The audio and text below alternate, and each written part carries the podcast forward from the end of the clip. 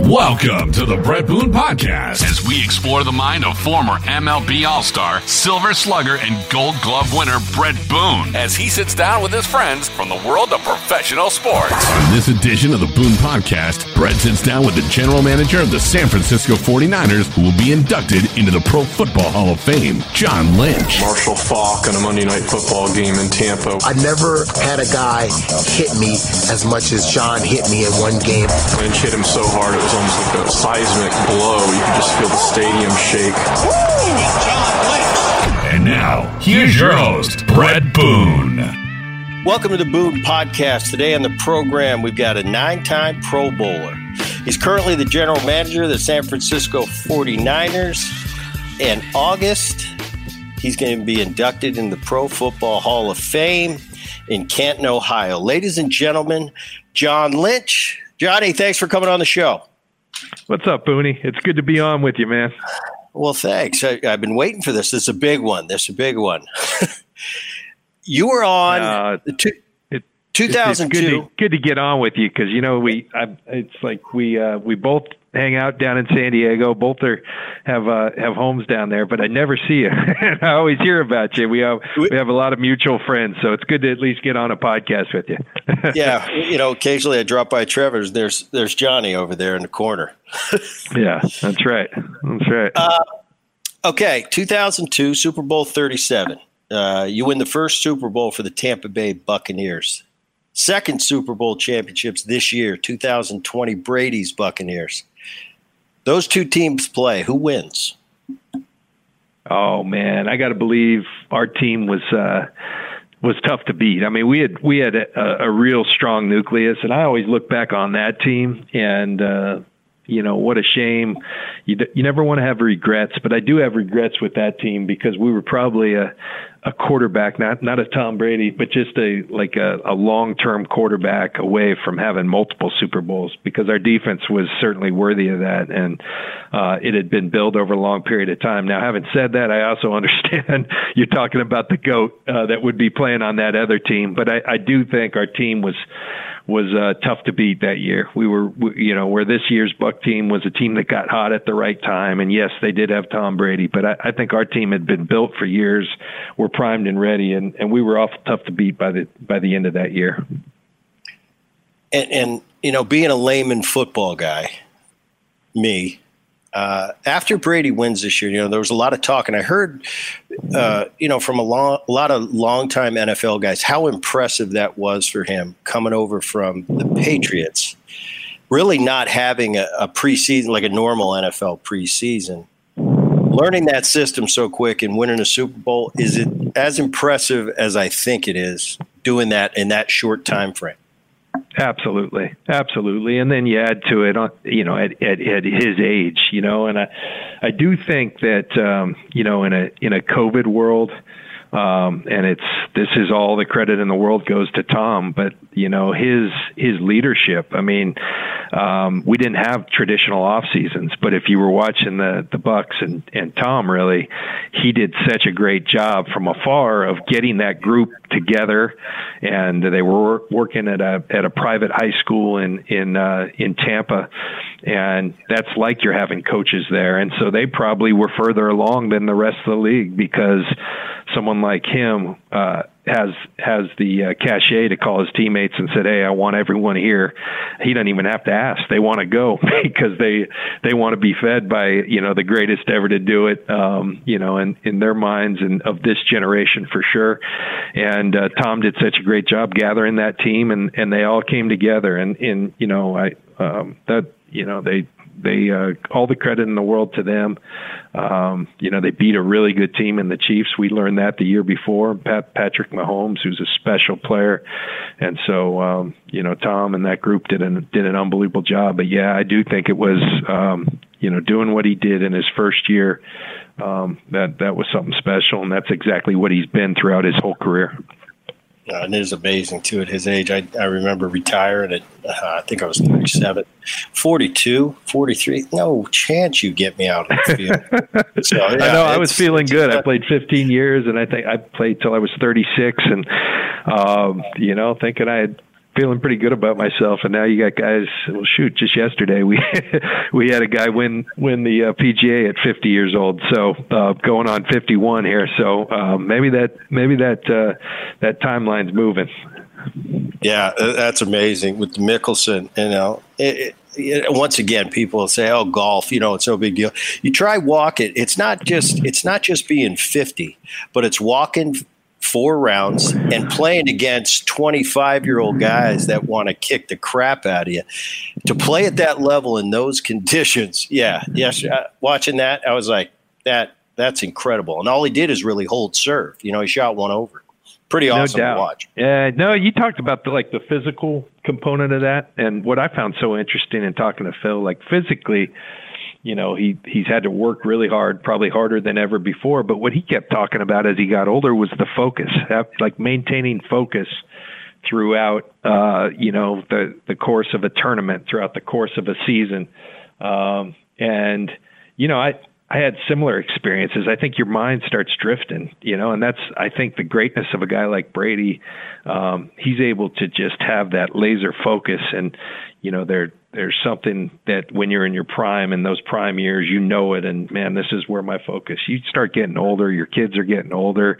You start thinking, you know, about what's to come after you're done playing. But like, I found that so interesting that Phil said that's been the toughest challenge, is maintaining the focus. And he worked really hard to pull that back in. And that's what he felt like he did best at the PGA. And, you know, I could identify with that late in my career. I left camp in my 16th year, and physically I was fine. It was just the first time where I started saying, man, do I really want to be doing this at this time? And, you know, in my mind, the sport was too hard. And if my mind wasn't all in, then it was time to move on. But, you know, those are 2 great examples of just the mental fortitude it takes to go on that long.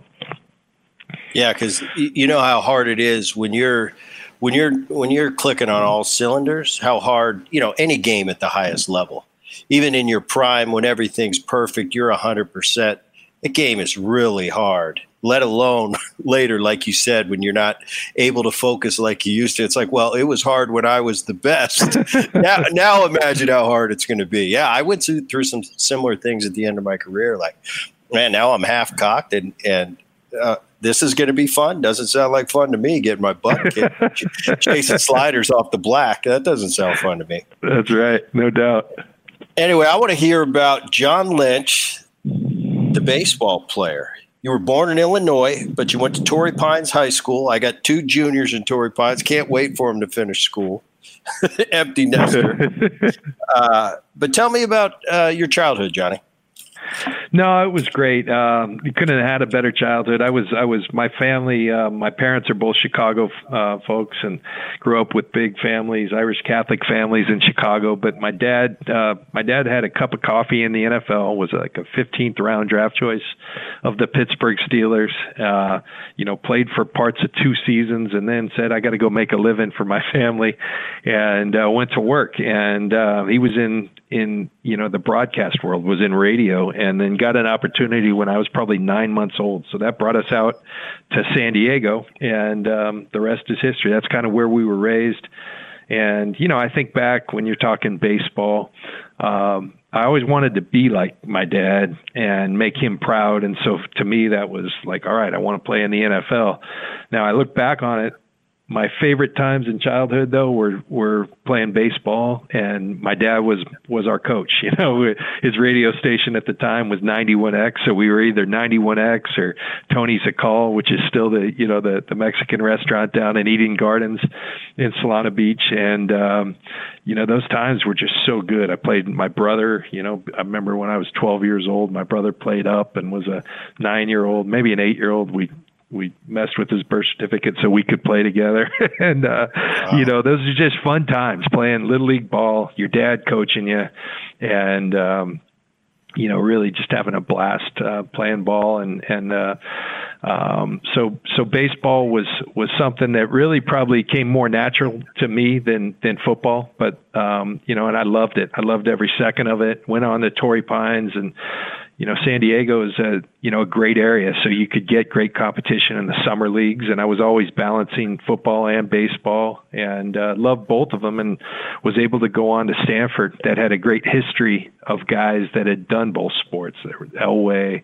At the time when I went there, I was a quarterback, and there was a quarterback there, a guy named Brian Johnson, who ended up catching in the big leagues for some time, that played both sports after me. There was guys like Toby Gerhardt and Tyler Gaffney. So they had a long history. Their baseball coach, Mark Marquess, longtime baseball coach who's no longer there, but he actually did it himself. And so they had a track record of being successful with guys playing the two sports. And so it's kind of what I knew my whole life. And then was drafted in, what was it, 91, by the Florida Marlins, or maybe 92 by the Florida Marlins in the second round. Charles Johnson was their first pick. I was their second pick. And that was fun. It was really good times. And I went back for my senior year of football, and I really hadn't had a ton of success because I was a quarterback convert. And so my mind was really, baseball was where I was meant to be. And that kind of was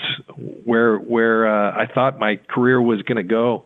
And then I came back my senior year. Bill Walsh talked me into coming back because I had played some safety. And then I really found that's where my heart was. And so I left baseball, went into football, but baseball was a huge part of my childhood, and thought for a long while that's what I might be doing professionally, and so I have nothing but fond memories from playing baseball. When you talk about you growing up, football, baseball, you're balancing both through high school. You're playing them both at the highest level. Obviously, you go into college and play two sports. The kids today, we seem to, and I've just grown up. I'm in the same area as where you went to high school, Torrey Pines. My kids went to Torrey Pines. And it just seems today the kids, the parents, and I think it's the parents, really want their kid. We're really going to just fine-tune on one sport. When we were growing up, we were encouraged. Play basketball, play football, play baseball. I personally think playing other sports really adds to your sport that maybe you're going to excel at. I think football, playing Pee Wee football for me, just as an example, I think that taught me things about the game of baseball. Playing hoops up until my sophomore year in high school, not that I was this great basketball player, but it taught me things in basketball. I got little things out of basketball that I didn't get on the baseball field, but it helped me on the baseball field. How do you feel about the kids today? And because I've always encouraged the kids, play everything. You're probably not going to make a living at it anyway, especially the kids. I was coaching Trevor Hoffman and myself, our mutual friend. We coached our kids in travel ball, and it seems like at the beginning, Trevor and myself would be looking at each other like, are these parents for real? We're just trying to have fun with these kids. And if little Johnny's not playing short, pitching and hitting third and fourth, they're going to move on to another team. And I just found like, man, it was simpler. I think you can learn a lot from their sports. What is your thoughts on kids today just playing one sport and just getting lessons versus playing all three? Yeah, in every respect, Brad, I think it's healthy for kids to play multiple sports. I mean, they gotta, first of all, that's got to be in their heart. But I think it's physically healthy, because I think every sport that you play, I talk football, baseball. My freshman year, I played basketball, and you think of like important moments or years in your life. I played for a basketball coach that was a dad of one of our players, but he had played basketball at the Naval Academy. And so this guy, I mean, like the first 2 weeks of practice, we never touched a ball. It was running those Indian runs where the guy in the back goes up to the front, and he'd turn on the clock, and we'd play the game, and without a ball, just running those deals. And when I got in the best shape of my life, and I really like grew from that, and in terms of mental toughness, physical toughness, all of it. This guy just hardened us, you know. And so those experiences, the athleticism I gained from that, you know, and I think they all make you better. I think basketball, you know, a sport like that gives you spatial awareness. I played a lot of soccer growing up, and so I think all you're doing is developing skills that are going to translate to the other one. And then mentally, I think you never get burnt out on anything because you're going from one sport to the next to the next. And, you know, we recently, our kids kind of got caught up down in San Diego, and our girls did more so in the soccer element. You know, with surf soccer, and it's really good soccer. They got a great program, but it starts ruling your life. I mean, you're gone every weekend. And when we made the move up here, we put her in a private school. She does all her sports there. And I just see how much happier she is because she's not in a car all day long.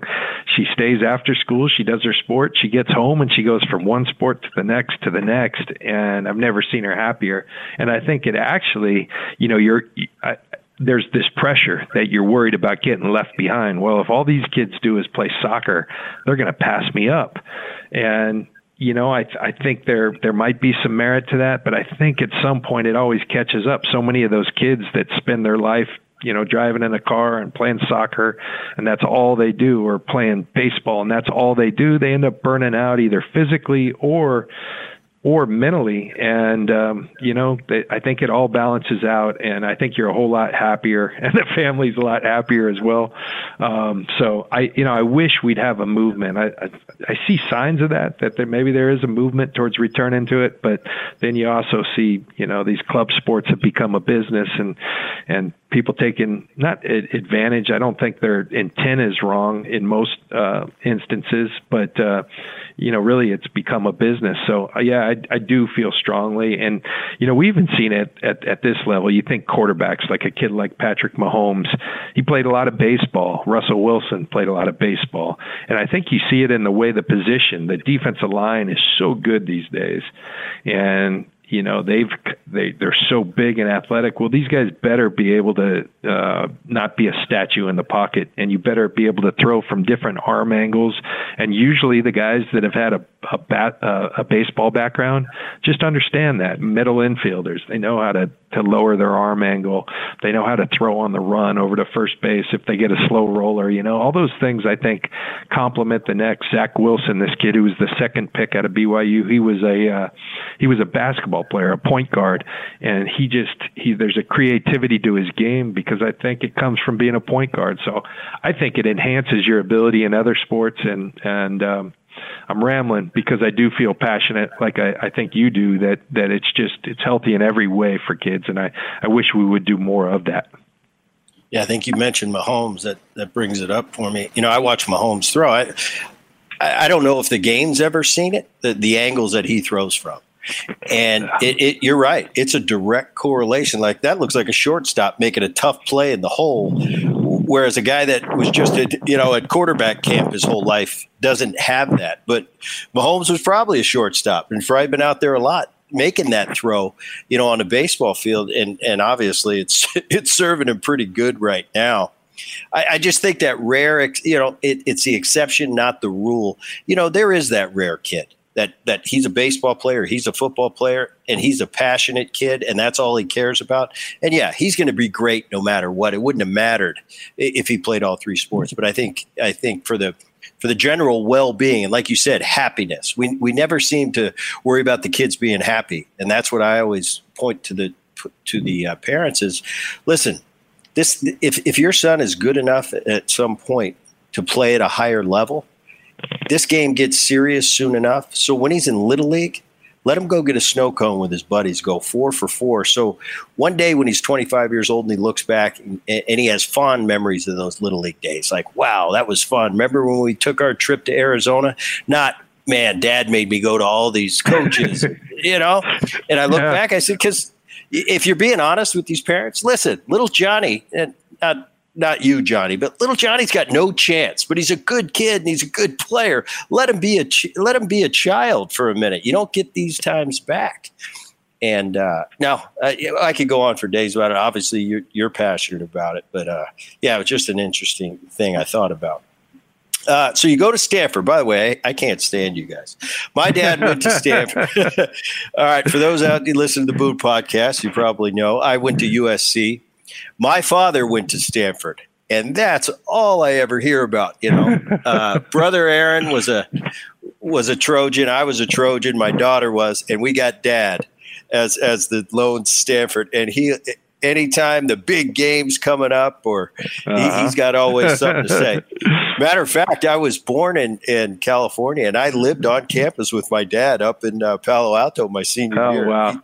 He told me to mention that when he heard you were coming on the podcast.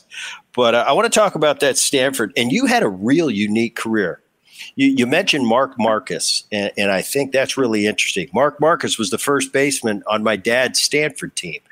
He kind of reminds me of the Phil Mickelson. He's that left-handed guy that wears the watch on his right hand. And he'd be sitting there throwing those pebbles during the game. And obviously a long time kind of a legend baseball coach at Stanford. And I think I hated you because in those days, the late 80s, early 90s, Stanford was kicking USC's butt. It seemed like every time we went out to Sunken Diamond Field, we'd get whooped. But talk about your time there. You had a real unique thing. Like you said, you went to Stanford as a backup quarterback. You're going to be inducted in the Hall of Fame later, nowhere near a quarterback. And the Bill Walsh thing, that's really interesting to me. You get drafted, like you said, second round, Florida Marlins. You already got a jersey in the Hall of Fame. I think it was the Erie Sailors. Erie Sailors, you're right. Yeah, you threw the first pitch. Your jersey's in the Hall of Fame, but you sign. You go out. I checked your numbers out, man. I think you had a 2.3. Total pro. That's getting it done. And I just was thinking last night before you told me all this, why did he quit baseball? Obviously, if you're going to be a Hall of Famer on the football side, it makes sense. But why not a Deion Sanders? Why not a Bo Jackson? Speak a little bit about that college experience. And I want to talk about Walsh a little bit because he was instrumental in bringing you back for that senior year when you maybe thought in your mind you were going a different direction professionally. Yeah.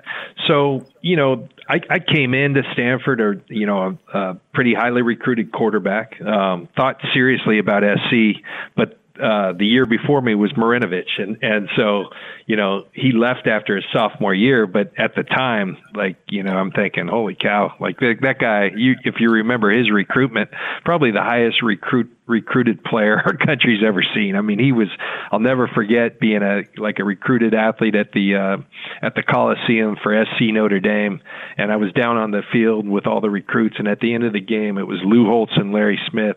And they didn't sprint to shake each other hands. They sprinted to get to Todd Marinovich first. I mean, he was so coveted, and so SC kind of got thrown out. My sister was at SC. I married a Trojan, and so there were a lot of people that I knew that were SC, and I was a fan. But with Marinovich there, I said no chance. I'm not going there. And then Stanford, like I said, had such a tradition of guys who did both sports, and I think. The reason being their head coach had done it. And so a lot of places back in the day used to say, they bring you in on football scholarship and say, yeah, you can play baseball, and you'd get there and they go, you're not playing baseball. You're going to be in spring football. And Stanford really held true to that. And, I have great memories of, being in our spring football game, playing in that, and then going over and relieving, closing out a game in baseball. And so just tremendous memories. I had played on some great teams there. My true freshman year, Jeffrey Hammonds was a true freshman, but we were playing with Paul Carey and Mike Messina, and Stan Spencer was a great pitcher at the time. Tim Griffin, San Diego kid, played at San Diego High School, went off that year and had a bunch of home runs. David McCarty were on those teams, really good baseball teams, and that year was the number one team, and you know, I never went to Omaha. That year we were going, and I stayed back to try to win the starting quarterback job. I remember Coach Marquess really trying to sell me on going, you know, because I was starting to play a bunch late in my true freshman year. But I said, Coach, I have to. I'm on football scholarship. I got to stay and compete for this deal. And my thinking was we'd go back every year. We were so good. I think we only had lost 8 times that year, and we never went back. They started the Super Regional, and we were in it each year and never went back. So, but yeah, so football went well. My quarterback, it was going well. I was the number 2 quarterback from the day I walked on campus. I really just got impatient, and going into my junior year, I was still the number 2, but competing for the number 1. I thought I had won it in spring. They gave it to the other guy, and at the time, baseball was going well. Baseball, I think you get identified earlier. I threw hard, and so I had always thrown hard. I had good sink. I was playing outfield. I was, so I was kind of doing a little bit of everything, and I had a good idea that although I wasn't a star because I could never focus on baseball enough, the scouting community was high on me. They were coming out of high school, so, baseball was just going well, and football really just hadn't taken off. I switched to play safety my junior year, and played about 50% of the snaps. So I'll never forget, it's something I'll talk about in my Hall of Fame speech, getting a call one day, and Bill Walsh, Denny Green he had done a nice job at Stanford turning the program around, and the Minnesota Vikings hire him. So who's going to be our coach? And we're thinking all these college names. Out of the blue, somebody talks Bill Walsh into coming back out of retirement, and he comes to be our coach. And I got a call one day, and I thought it was my buddies pulling a prank on me, because they said, John, this is Bill Walsh. And I said, yeah, right. And he goes, no, really, this is Bill Walsh, and I'd love to talk to you. I've been watching our film from last year, and, I know you have this opportunity with the Marlins, congratulations on that. But I want to tell you, I thought you were our best defensive player. And I remember, I summoned all my courage, and I said, Coach, with all due respect, I played half the snaps in my first year. Like, what are you talking about? And he goes, no, I believe you can be a Pro Bowl safety in the NFL. Like, would you consider, can you do it, first of all, and would you do it? And so we talked to the Marlins. I took less money for the opportunity to come back my senior year. They altered my contract, and I did, and things took off in football, and really kind of found that really was my passion. And so, I had a great time in minor league baseball. I played in Erie one year. The next year, played in King County for the King County Cougars in the Midwest League. And then the draft happened, and was drafted in the 3rd round by Tampa, and started playing. I think I made the right decision. But at the time, a lot of people didn't think I was too intelligent. How do you give up a career in baseball to go play for the Bucks? But it worked out. So your junior year, you're drafted. Okay. You go to Erie, you pitch, probably a short season at that time. You come back for your senior year. You have a really good senior year. You get drafted in the 3rd round by the Buccaneers, but the draft's in April. So you're probably just starting your minor league season. So what is your thought process going into that draft as a minor league pitcher? Well, I had things really took off my senior year at Stanford. I played really well in football, and so by that time, that's kind of really where my heart was. But I still had to allow the draft to happen and all of that. And I remember my agent at the time was Lee Steinberg, and he was at the top of the industry. And Jeff Morad was the baseball arm of Steinberg and Morad, and they came up with something that I somehow signed off on that said, "Hey, either draft John in the 1st round of football, or he's going to play." He's going to play baseball. And then he went to the Marlins and said, "You could buy, you guys can." There's a price that John can be bought out of going in the NFL draft. And I was like, Lee, that's not what I want. That may be what you want. Well, just listen to me, young man. I think I can make it happen. And it actually ended up backfiring, because then people questioned, do I really want to play football? So I ended up going in the 3rd round But I think as a show of my commitment, that's what I really wanted to do. And I think the Marlins started to feel that. It was funny back then, if you were a pitcher, which they had made me, you really didn't touch weights and you didn't lift weights. And I was there lifting weights really hard. And I remember that the head of the minor league, a guy named John Bowles, good man. But one day he got real upset with me because he saw me lifting and he said, "You're not lifting to be a baseball player.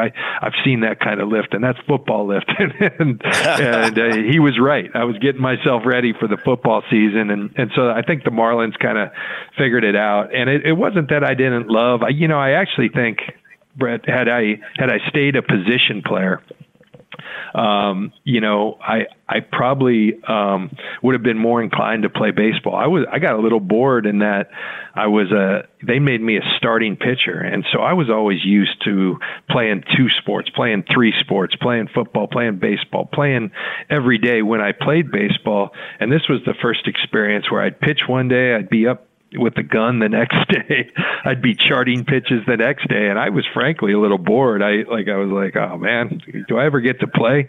Football was really my passion. And so I just kind of followed that, and it served me well. It really did. And had a great time with the Marlins and all that, but football is what was calling me.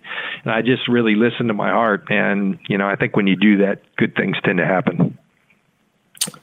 So you go to the Buccaneers, you end up being there for from 93 to 03. And you weren't a starter right out of the gate. Took you a little while. And it seemed to me, just looking at your career, it seems like things started to go in a real positive direction for you when Tony Dungy took over. 96, I think that was. He brought in him and Mike Tomlin, because in 98 – is when you start off your string of Pro Bowls. 98 was your first one. Tell me about that transition from college football, college quarterback, now NFL safety, and how the early goings were for you in Tampa Bay. Yeah, it took a lot of perseverance, because here I had left a promising baseball career with the Marlins, and gone to the Bucks, and the Bucks at the time, and we were more commonly referred to as the Yucks. We were not good, worst franchise in all of sports, and I'm not getting on the field there. And, I find out later that I was kind of in a tug of war where the head coach, Sam Weish, he drafted me because he was close with Bill Walsh, and Bill implored him, "Hey, you've got to take this guy. He will make your team better." Well, Floyd Peters was our defensive coordinator, and he was hired by our owner, Mr. Culverhouse in Tampa. And he got to say, because he was hired directly by the owner, he had actually the call as to who played on defense. Well, Floyd didn't want to draft me. Sam did. So I was in a little tug of war there. And that really messed with my confidence. And I look back on it, and I think the lesson is, man, you gotta believe in yourself, because, you mentioned Tony Dungy, and before Mike Tomlin, it was actually Herm Edwards. And those guys were so instrumental. My career, I had finally won over that defensive coordinator, Floyd Peters, in about year 3, started splitting time and really took off. I felt like year 4 and 5 were really good years for me. And then in year 5, I believe, Herm and Tony came in, and Herm and Tony right away had a vision for me and saw something in me and started just kind of speaking into existence. Like, hey, I don't know, pretty similar to the talk Bill Walsh had with me 4 years prior, which was like, I don't know what the previous staff saw, but here's what we see. We see a guy who can play at a Pro Bowl level. And then I go make a Pro Bowl or so. And I'm always been thankful for Herm Edwards, and because, you talk about sometimes it takes other people believing in you. And Herm, when I came back from my first Pro Bowl, I'll never forget saying, "Hey, okay, Herm, how do I now I want to take the next step. What do I do?" And he goes, "Well, it first starts with your expectations. You got to change your expectations, because you're thinking Pro Bowls. You know what I'm thinking?" And I go, "No." He goes, "I'm thinking Canton." And I said, "Herm, I've been to one Pro Bowl, in all these years, like that, and that's good." But like, he goes, "No, you're not hearing me. You can be in Canton at the end of this, but it doesn't matter if I believe it. You have to start believing it." And right there, my career changed. And I think I started having higher expectations for myself. And, you know, my confidence changed. All of a sudden you start running a little faster. You start feeling a little better yourself. And I think in a league, you know it, when you get to the highest level, there's not much difference between the, you know, there are some freak players, the Barry Sanders of the world that are just better than everyone else. But the rest of them, they're pretty clumped together. And so how do you separate yourself? Work ethic. I always worked hard and I always felt like I outworked the competition. But then it's belief, and you know, what do you think? Do you expect yourself to make plays in big situations? Well, right there, I started believing that, and I think my career really changed, and started playing my best ball, and did it enough, and played long enough that, you know, I never would have thought it. But here we are, going into the Pro Football Hall of Fame this August, and really just got, you know, I've been blessed, man. Got a chance to live a dream, be around great people who saw more in me than I did, and that's what can happen when all those things come together. Tell me about the Tampa 2. Yeah, so the Tampa 2, the interesting thing about that is, you know, I think people always, when there's something that becomes great, everyone wants to put a name to it. And, you know, I think that the misnomer in that, when they say the Tampa 2, they're talking about a 2-deep coverage where split safeties are back and you have 5 underneath. And, you know, the Tampa 2, the Mike linebacker ran down the middle of the field. So that was something that was unique to our system. Tony Dungy had picked up that in his time as a player for the Pittsburgh Steelers, but we really committed to it. But it's a misnomer because, you know, people think of my career, and I was down near the line of scrimmage a lot. So half the time we played where I was down, and that's not the Tampa 2, but they just needed to name it something. And the Tampa 2 was something that was unique to us. And so, but I think the genius of that defense, we didn't do a whole lot. You know, it was complex enough, but the genius of it really was the simplicity. We purposely didn't do a lot so that we could play fast. You know, we could really not overthink it, read our keys and go. And then when you had players, you know, in the 1995 draft, they had a pretty good draft. They drafted Warren Sapp and Derek Brooks in the same first round. And that really changed that franchises and our defense for sure, our fortunes. I had been there for a couple of years. Those two came in and right away you could see these guys are different. And they helped change the culture. Coach Dungy did. And that defense just grew, and we were kind of the 3 that were there from the beginning on all 3 levels. You had Sapp up front, we had Brooks, and then myself. And then all of a sudden you're doing it long enough, you start adding guys like Rondé Barb or Simeon Rice comes around. And so we had a lot of really good players, but we pushed each other hard. We played extremely hard, and we had a lot of fun doing it. And like I said, I look back, the only regrets I have is that we didn't win more, because that team was capable of winning multiple Super Bowls. You know, and as you alluded to, you mentioned the names you mentioned. That's one of the best defenses ever. Now, let's get forward to Super Bowl 37, and you become a Super Bowl champion. Every athlete in every sport, that's what we dream about doing. How was it for a year? Take me through that Super Bowl a little bit. It was awesome. I mean, you have to put yourself in my shoes. Not only, you know, so we had gone from the Yucks. Sapp says it best, you know, we had gone from a third world country to the Taj Mahal, you know, because we were so bad. It was, the organization was just stuck in futility. And so it took some people coming in, some players really saying, hey, we're going to change the mindset here, and we're going to take it over. We're not, like, with all due respect to the veterans that were there, a lot of good guys, some good players, but they had been mired in losing, so that it affected them. And so it took some young guys coming in and saying, no, we're not doing things like that anymore. We're going to change it. And then it took some really good players like the guys I mentioned. So we get there. It took 10 years, but we got there. For me, it took 10 years of my career. It was in my 10th year, but then to do it in the stadium that I grew up as a Charger fan, and we went to every game, every home game. I mean, it was a great part of my childhood, and we were Charger season ticket holders. And to play that game there in front of my whole family, my parents are there, my grandparents are there, We have a huge family, so all of them were there. It was so great. And then to beat the Raiders, who, if you grew up a Charger fan, you grew up hating the Raiders. And so all of that combined, I imagine it's sweet any way you do it, but to win it was awesome. And those things are hard to come by. I mean, I look at guys like Brady, and you just marvel at the accomplishment, because it's hard to win one. And then you see a guy like that who's won seven, and it's just, it blows your mind. And it was, that's what you play for. You play to win championships, and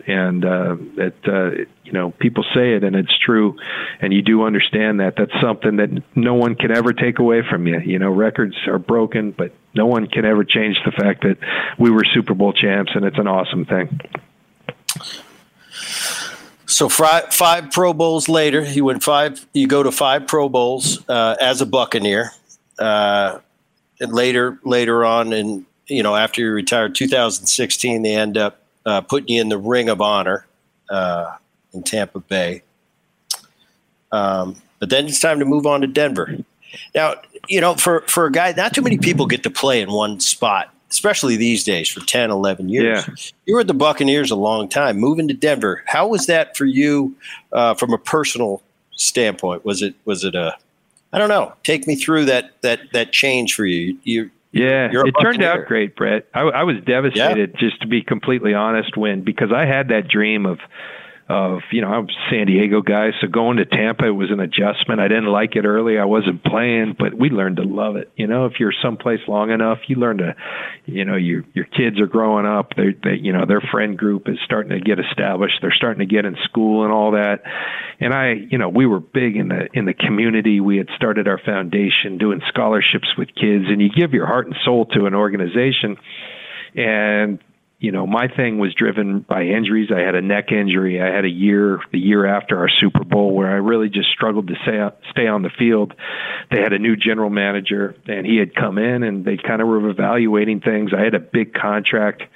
They had said they were going to rework it, and instead they kind of pulled it late. And so all of a sudden I was a free agent. And man, it threw me for a loop, because I had those visions of playing my whole career in one spot. But quickly you can get angry, or you can find another place to play. And so we started looking, and thank God there were a lot of teams interested. I had just come off neck surgery, but I had a good prognosis, and so I remember it came down to New England at the time. That would have been fun, playing with Rodney Harrison. They got nervous on my neck late. I likely would have gone there, but New York Jets, Herm Edwards was their head coach, so I thought about going up there. And then Denver was really, Mike Shanahan took an interest and really recruited me hard. And part of the appeal, Denver's a great place to live, and it would bring us further out west. And so I took a leap and went to Denver, and man, it turned out to be a great place for my football career. And then we ended up living there as a family for 11 years. Always kind of got home to San Diego in the summers, but Denver really became our home. So it couldn't have been better. We had some good teams, lost in the AFC championship game, but we played some good defense, played with, Hall of Famers like Champ Bailey. And, it was a great experience. Loved living in Denver, and it was a really good place to rebound. And, unfortunately we didn't win one. We had aspirations when we went there of winning the whole thing. Never got that done, but, Denver was an awesome place for our family, and, still have a ton of friends there, and will always be a part of our lives. Like you said, it was great for your football career. You go to the Pro Bowl all 4 years that you're in Denver. Ring of Fame, 2016, along with the Buccaneers, so you're in both now. And then your time in Denver's done, 2007. You signed with the Patriots in 2008, and I don't think you end up playing at all. You end up retiring that year. And how did you know it was time? I look back to when I retired, and I retired, then I came out of retirement, then I I went to camp with the New York Mets, and that passion that that young, when you're young, and we talked about focus early on in the program. I didn't have that anymore, and I saw young players running around with that it factor, like, wow, he's having fun, and this is work for me. I end up going back and coming out of retirement and going to camp with the Washington Nationals, and that's where I found that, you know, physically for me at that point, I think I was 37 or 38.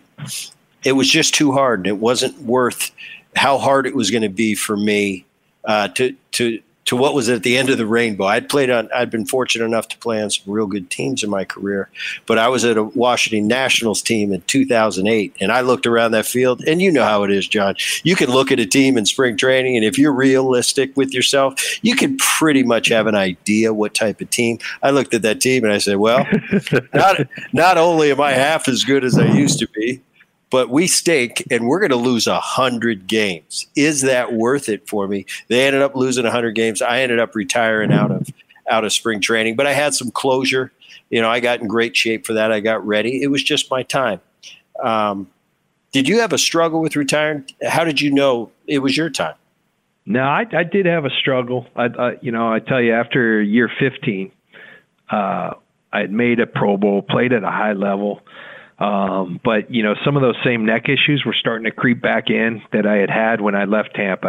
I that year where I left, I was having stingers every time I hit someone. And for 4 years, I had the surgery. It worked, but it was starting to just come on. And so, you know, at the end of that 15th year. And so I said, you know what? I went into Mike Shanahan at the end of the year, and I said, Coach, look, I had visions of winning a Super Bowl here with you, and I know that's why you brought me here. I'm sorry we didn't get that done, but it's been tremendous. I think my time's up. I think 15 years to go out on top, not winning one, but to come off a Pro Bowl year, like, I'm happy, man, and I can't thank you enough.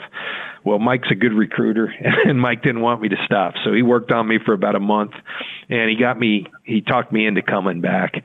But I got to camp, and you could see that team was in a little bit of a rebuilding mode, and they weren't ready to win right then. And at the same time, you know, I had always been a guy, I think, who loved the game.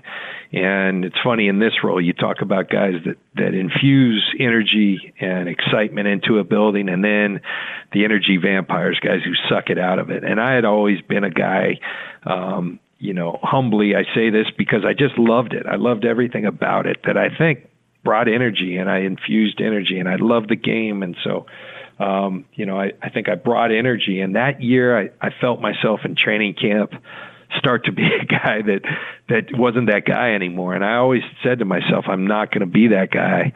And, you know, at the same time, very much like you said, I saw this team's not going anywhere. What am I doing? You know, damn it, Mike, you talked me into coming back. And now I was paying the price. And I thought to myself, man, this isn't it. And so I went to Mike and told him, and he said, so you want to retire? And I can respect that, John, if you've really thought it through. And I said, yeah, but I'm not sure that I'm done. I know that right here, right now. And Mike and I got a little, it's funny because I work with his son now, and so now we can laugh about it. But we got in a little standoff because I said, I don't want to retire. I'm not turning my retirement. I may play someplace else. And he goes, well, I can't let you play someplace else. If you're going to be done, you got to retire. And so anyway, we worked it out. I thought I was done. I really did. But I left that open. And then Bill Belichick started calling me and saying, hey, man, we screwed it up last time. You know, like I said, they got concerned about my neck. We screwed it up when you were a free agent, and I'd like to rectify that now. I've always respected you. I'll be patient, but we'd love for you to come. And so I went home and spent about 3 weeks. I kind of worked out, and Bill was persistent. He called. In the beginning, it was like every other day, and then I think he felt that I was starting to get the itch, and he started calling every day.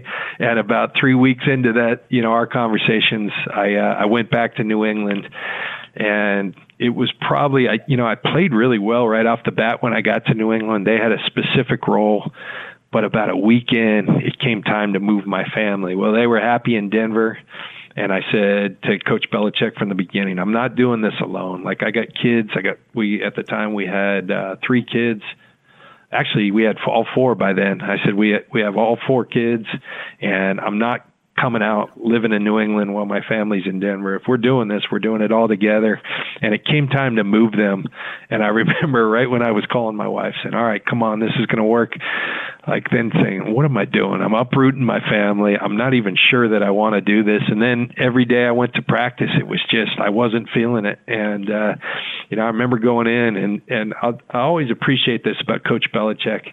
I was in camp about 3 weeks and him saying, you know what, I think you are. I think you're homesick. Why don't you go home for a week and, you know, see your family. And then I think your whole view will change. So I did that. And then he said, now you got to come back. I came back, and I came back just out of respect to him to say, hey, that only convicted me more that my time's up, Bill. I appreciate the opportunity. And even then he, you know, this is, I think, somebody who has experience, has perspective. You know, in the NFL, you have a 53-man roster, and every roster spot's really important. But that season, he said, you know what I'm going to do? I'm going to leave. We're only going to go with 52 guys on our roster. I'm going to leave a spot for you for the first 3 weeks of the season. And sure enough, he did. He was kind of testing my commitment to not playing. But by then, you know, I think on week 3 of the season, I just said, hey, Bill, I'm done. And, you know, we left on really good terms. So, I did know. Everyone always says you'll know when it's time to hang it up. I certainly knew. And it was just that feeling about being excited to come to work each day. Instead, it started to become a drag, and I was more interested. I had always, you know, and you know this, to play at the highest level, you have to make a lot of sacrifices. And I had sacrificed, like, playing a lot of golf with my friends. I played some golf. But I was hanging out with some guys like Elway that were retired, and they were taking all kinds of golf trips. And that was the first year I started doing some of that as opposed to staying home and training. And right about then, I just kind of knew something switched. And that's where the admiration for Tom Brady, because, you know, you have to give up your life to play at a high level, particularly at that age. And when you stop being willing to do that, that's, I think, when you know it's time to move on. And that, those were the signs for me. Very cool. And it is, I mean, but isn't it so nice when you finally, you get some closure, like you can look in the mirror and go, I did the right thing. And I know for sure now chapter 2 of my life, let's see what I'm going to do. I think there's something worth that. Cause you always, you said you always left that little crack in the window. Like, will I, and when you finally rolled it up, it kind of gives you a little freedom. And it does. Yeah. And, you know, and then, you know, Brett, you know, financially, this game can be very good to you, particularly when you play for a long time. So it's not like you have to do something, but you find out that you're really young in the real world. And you're like, all right, now what in the hell do I do with myself? And, you know, I was prepared. I'd gone to a great school. I had done some things to kind of set myself up for broadcasting. But I was intent on, you know what, I missed a lot of time with my kids. I'm going to jump into just being a dad. And that was awesome. But I always tell this story. I was driving my kids everywhere. And there was one time about 3 months in that first year out of baseball, and I came to school, and we were in Denver, and all the moms, you know, I was used to driving to school. All the moms one day said, hey, you know, after drop off, we all go get coffee. And we were thinking, since you're always dropping off, maybe you'd like to come with us. And I went home and I said, Linda, it's time for me to get a job. She said, what happened? And I said, all the moms asked me to go get coffee. I can't do this anymore. And so that's when I called up Fox, who had offered me a job, and said, all right, it's time to go to work. Yeah, that's cool. And you jump right in the booth. I mean, look at me now. I'm in my 50s. Now I'm getting into this side of the industry, the radio and the TV stuff. You did it right out. That's a smart way to do it. And when I was looking at you, jumped right in the booth right away, similar to what my brother did. You know, he had it kind of lined up when he retired. He'd been networking before and preparing. He went to ESPN. Eventually, he became a manager of the New York Yankees. Similar to you, you go to the booth.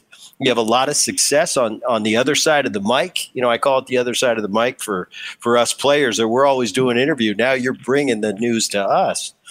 And then 2017, 49ers come knocking. You're the general manager. In your wildest dream, when you were setting up for your broadcasting career, did you ever think down the road, I want to coach, or I want to be a general manager? How did that come about? No, it really didn't come out. I always had this vision of getting into broadcasting. I just watched, you know, a lot of guys who I had a lot of respect and admiration, Troy Aikman being one, Daryl Johnston. And, you know, one year we always have a bye week in the middle of our season. And you know, Fox called up and said, the NFL on Fox, and said, hey, during your bye week, we would love for you to come out to our studios, and you know, it's a great way to see if this is something that you'd like to do. And one of my teammates, Hardy Nickerson, had done it the year before, and he said it's awesome because the guys that all the decision makers are there at studio. And so I went out, and I guess I did a decent job. And so they essentially, this was like year 10, and they basically told me, hey, when you retire, you know, you've got a job. We'd love to hire you. And so I kind of, having that in your hip pocket was a great thing. And so broadcasting was really where I was going. I had told you when I was in Denver, John Elway was done playing, but we had the Stanford connection. My high school football coach my senior year was John's high school football coach, so I got to know him through that. But when I arrived in Denver, he was done playing but still living there, and he was just so gracious. He called up and said, hey, Johnny, you know, I know you're here with your family. Let me help you. You know, if you need help getting into schools, the country club, you know, I'll just tell you, kind of give you the ropes of Denver. And he owned Denver. John was the most popular figure in Denver, but he was really just a good guy. And we started a great friendship then, started doing a lot together and then playing golf together. And when I'm hanging out with him, then all of a sudden he took the dive into doing the general manager role and president of football for the Denver Broncos. And so I got to see it with him. And he kind of made this whole thing possible because the first year he said, hey, Johnny, I'm jumping in. You know, we have a whole scouting staff, but I'm going to kind of, you know, see what these guys, if I'm comfortable with them all, but I'd love some eyes that I'm comfortable with. You know, for the first year, could you in the draft, could you study the safeties and give me a presentation on them? So I took a lot of pride in doing that. John liked it. The second year, he said, hey, how about let's expand that and you do all the defensive backs. I did that and took a lot of pride and put a lot of work into it. And then the third year, he said, look, I know you're doing the broadcasting. I think this helps you in your broadcast stuff and gives you kind of a different look at it. And am I right? And I said, yeah, I enjoyed doing it, Johnny. He said, well, why don't you come in and do the draft prep with us in person? I was living in Denver, so I said, you know, why not? And that's when I first got the hook, you know, because I got to see all that went into it. And really just said to myself, man, you know, broadcasting's going well. But if the right situation ever presented itself, which I thought might be for like the San Diego Chargers when they were still down in San Diego, places I really wanted to live or just that made sense, I was like, you know, who knows? Maybe this would be an option. And so years later, the thing I got to know Kyle through broadcasting a lot of his games and looked like he was going to get the Niners job. And I called him one day because I had just broadcast a divisional game in the playoffs where he was with the Falcons and they beat the Seahawks. And I just said, hey, Kyle, you were masterful, like in calling the offense, and looks like you're going to get this Niners gig. So congrats there. How's that going? And he goes, you know, I'm just struggling. I really want to get someone who I'm really excited about working with on the personnel side as my general manager. And, you know, out of the blue, I just blurted out, well, what about me? And I remember him saying, like, well, why would you want to do that? Like, you've got a great job at Fox, and isn't that awesome? I mean, you get to work a little bit, but like you get your football fix. Would you really, you know, or not even that, you'd never be interested. And I kind of said, yeah, you're right. Kind of laughed it off. Well, like 3 days later, he called back and he goes, man, I can't stop thinking about that. Would you really consider doing that? Cause I'd be fired up about it. And at that point I said, geez, I kind of was joking when I said that. But then he said, well, just fly up, meet with the owner there. And I did. And, you know, 2 days later I was the general manager of the 49ers. So it kind of came out of nowhere. And, but having a lot of fun doing it. It's a commitment. There's no doubt. I think a lot of people look at it and don't know all that. It never stops. It's full time. But it is fun, and you know, we're building something I think pretty good up here, and came close to winning the whole thing. But you know, I'm intent on seeing that through. This is a proud organization that's won a lot, has real high expectations, and we're trying to bring back another championship to the Niners. What didn't you know about being a GM that in the last 4 years you go, all right, now I know? Just like we were talking before, before we got on, it just never stops, man. It's never ending. And there is always something, because we're a football organization. Well, what's my job say? Okay, you're along with your head coach, Kyle, you guys are in charge of everything football. And the coach can really just coach and deal with players. And Kyle does more, you know, he's very involved in the personnel, but you know, I got to run a team, and yes, there's a business side and all that, but you know, just all that went into it. And then you leave and your phone's going crazy all night long, and it just, it never stops. And so I think that's what makes it really, really exciting and cool. But it's also like when you get time off for the summer, the brief time we get off, like you really need it, because it's all encompassing, it's all in, and these businesses are growing. And so like, it's just, there's a lot to it. You kind of think, oh, all you do is pick players and draft them and free agent and all of that. There's so much more to it. And I do enjoy it, but that, you know, you have to rely on surrounding yourself with a great team. And I think we've done that well up here. So as we've alluded to several times, or I have, big day for you coming up in August. You're being inducted into Canton, Ohio, Football Hall of Fame. Interesting story. I don't think you got a phone call, did you? Well, first I want to set the tone. I've had Edgar Martinez on. I had Trevor Hoffman on. Guys that I think Edgar he made it. You know, the rules are a little different for football and baseball, but Edgar was on his final year of eligibility and he made it. And I asked him that question, you know, of, did you think that it was never going to happen? I'm going to ask you the same question. You've been really close a couple times. But in the back of your mind, were you thinking, is this ever going to happen, or it's never going to happen? What was that thought process for you? Yeah, I kind of went through the gamut of emotions. I'll tell you, though, people in the league, peers that I played against, you know, former teammates, you know, they were the ones who kept me encouraged. Look, it's happening. Like, just no, it's, you know, you're at a position that hadn't had a lot of love. The safety position hadn't had a lot of love in the Hall. That's been changing. And, you know, it took longer than I ever expected, but you know, at the end of the day, you know, I think God does things for, you know, he always has a plan and works in mysterious ways. And I think the blessing for me, you know, the way they do it in football is that, you know, they bring all the finalists to the Super Bowl, and then you sit. It's actually quite brutal. You sit in a hotel room with your wife, you know, and if they knock on your door, it's a good thing you're in. If they call you, well, it's to say, hey, sorry, it didn't happen. And David Baker is just a tremendous man. He's the head of the, you know, the president of the Pro Football Hall of Fame. And he had called me 7 times, you know, this was my 8th year as a finalist, and he'd feel so bad every time he had to tell me. And so, yeah, there were some times where I said, you know what, I don't know what I did to these people, the voters, but it's not happening. You know, I felt like I belonged. But I also knew, like, it's an interesting thing, because everything you've always done, you can go make something happen. Well, my resume had been written long ago, and you're relying on a bunch of writers who work really hard at it. And it's a tough job, but they weren't seeing it for some time, but they all kept saying, even the voters, they're not supposed to, but they'd come up and say, hey, your time's coming. You're getting more traction every year.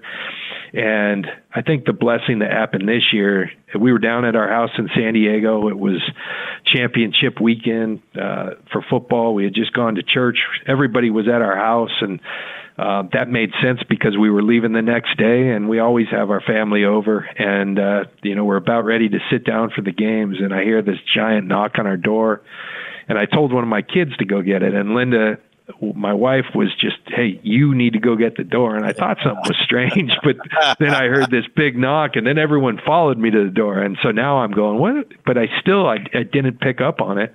And, you know, next thing you know, a big knock, I open the door, and there's big David Baker, who, if you haven't seen him, he looks like Babe Ruth. He's the, you know, huge man with this huge head.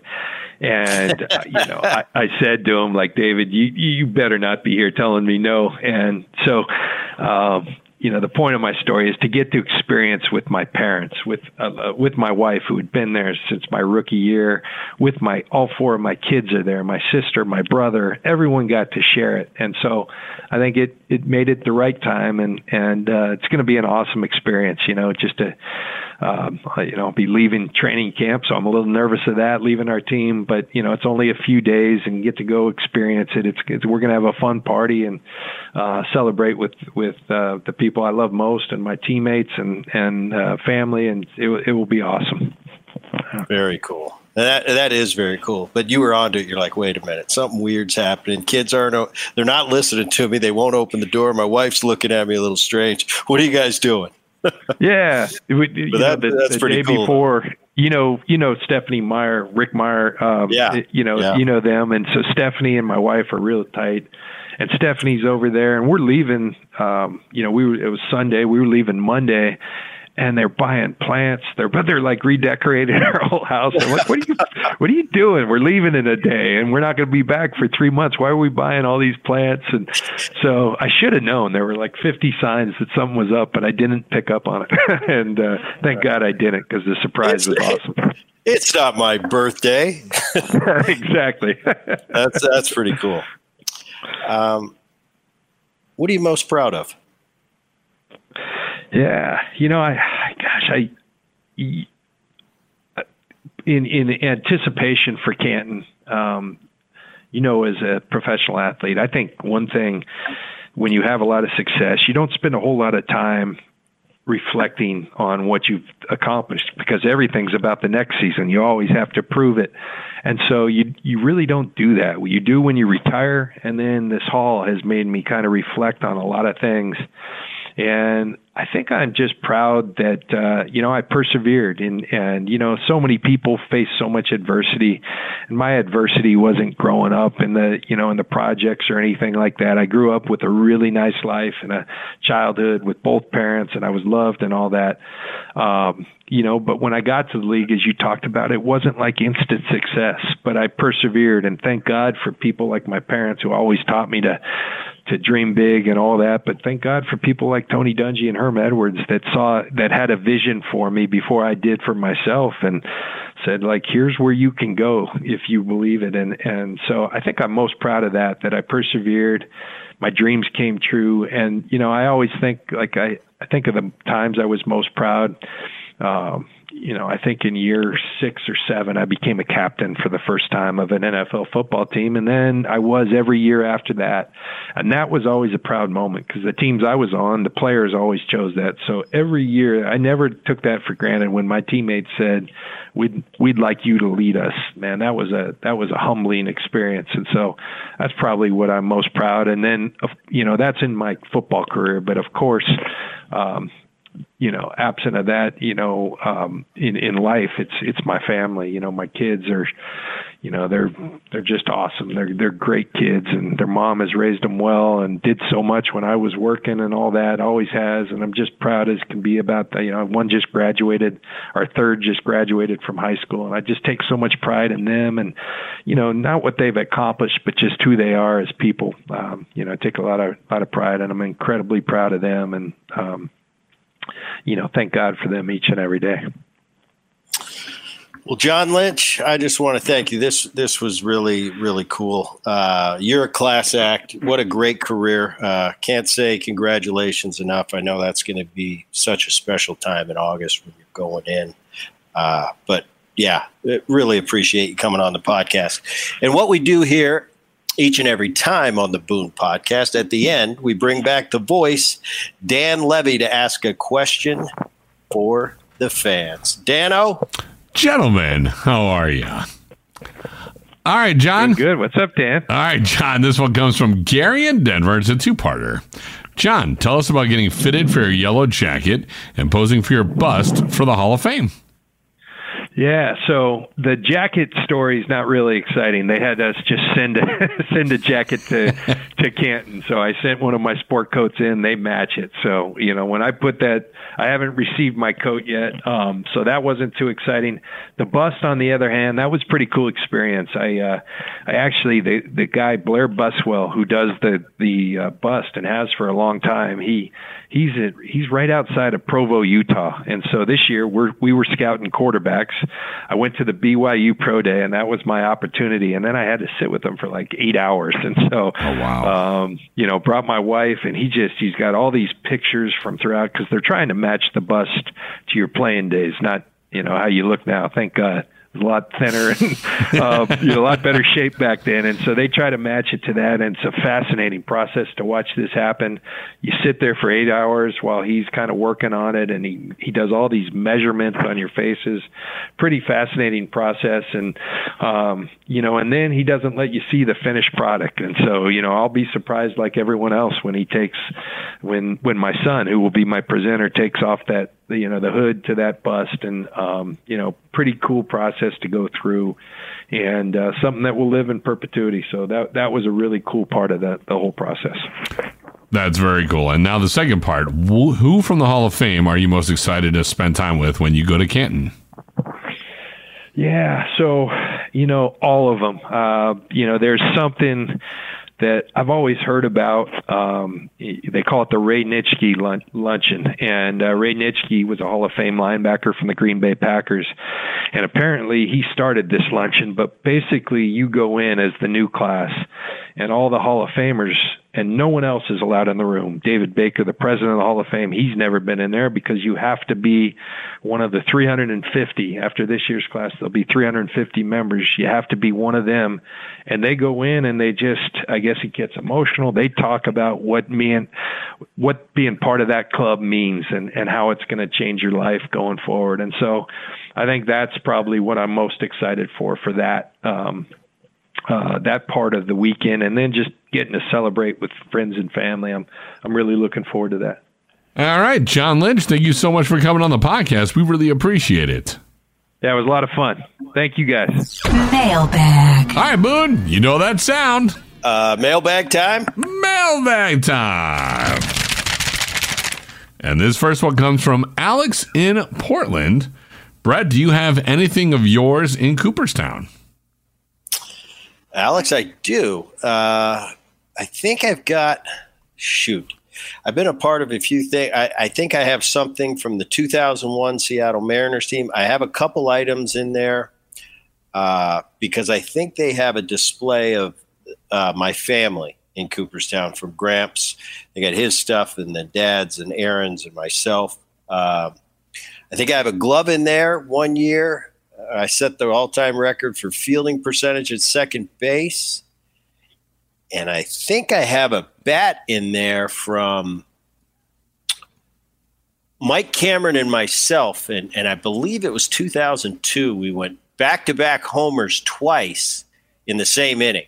So wow. I think they asked for my bat. So, yeah, once in a while as a player, you get asked to, hey, can you donate that piece? And usually, more times than not, you're more flattered that the Hall of Fame's asking for something. So pretty much whenever they asked for something, I was more than happy to oblige. All right. And do you get those pieces back at all, or is it just gone goodbye? Nope. Gone. Well, when you go there, I took my kids to the Hall of Fame a couple of years ago. We took a tour, and they gave us the private tour down in the basement. I got to see a bunch of my stuff, and I said, hey, this is Dad's. Look. Actually, they rotate at the Hall of Fame too. They've got so much stuff in the basement, all packed away in drawers, and everything's labeled. It's amazing the stuff they have. And then they said, you know, time to time they just rotate it, and they always make the Hall of Fame different. They put different displays out all the time. You know, and they do that like every whatever their time frame is. I don't know if it's 6, 8 months. They freshen it up and, you know, put out new stuff. So it's pretty cool. Always revolving. Very cool. Very cool. All right. Let's go back into the old mailbag. All right. This question comes from Bill Hollister. Brett, when you're playing every day with a Hall of Famer like Chipper or Junior, do you know that they're in another league while you're playing with them? And what's the difference between them and everyone else? There was only one player I ever played with that was different than everybody else, and that was Junior. I can't really explain it. It's just kind of a – it's almost a Jordan type thing. I would think how NBA players that played with Jordan are probably maybe currently even playing with LeBron. Just a different level. Chipper was such a great player, tremendous player. But Kenny, there was something – that's a once in a lifetime type thing. And I look through the – you know, I look through all my years of playing and all the great players and the Hall of Famers that I played with. There was just something different about Kenny because he could just do it all. He's almost like a superhero, you know. Jeez. And you'd watch him, and the game was so easy for him, and it was like, does he realize the rest of us? It's really hard what he's doing, and it wasn't just hitting; it was running, it was throwing, it was playing defense, just everything. And it's tough to explain it in words. It's just kind of a known thing. Like, yep, that guy's different than the rest of us. All right. Well, that is going to do it for this here Brett Boone podcast. We want to thank John Lynch for jumping on the podcast with us. That was quite awesome. My name is Dan Levy. I'm the technical director and producer of the Boone Podcast. Executive producer is Rich Herrera. Digital content gets handled by Liz Landry. Please share the Boone Podcast with neighbors, friends, and all those who love sports. And make sure you subscribe to the Boone Podcast so you never miss an episode of the show. And while you're at it, give it a 5-star rating and share your feelings about the Boone Podcast by leaving a review on whatever platform you listen to the show. For all of us here on the Boone Podcast, I'm Dan Levy. Thanks for listening.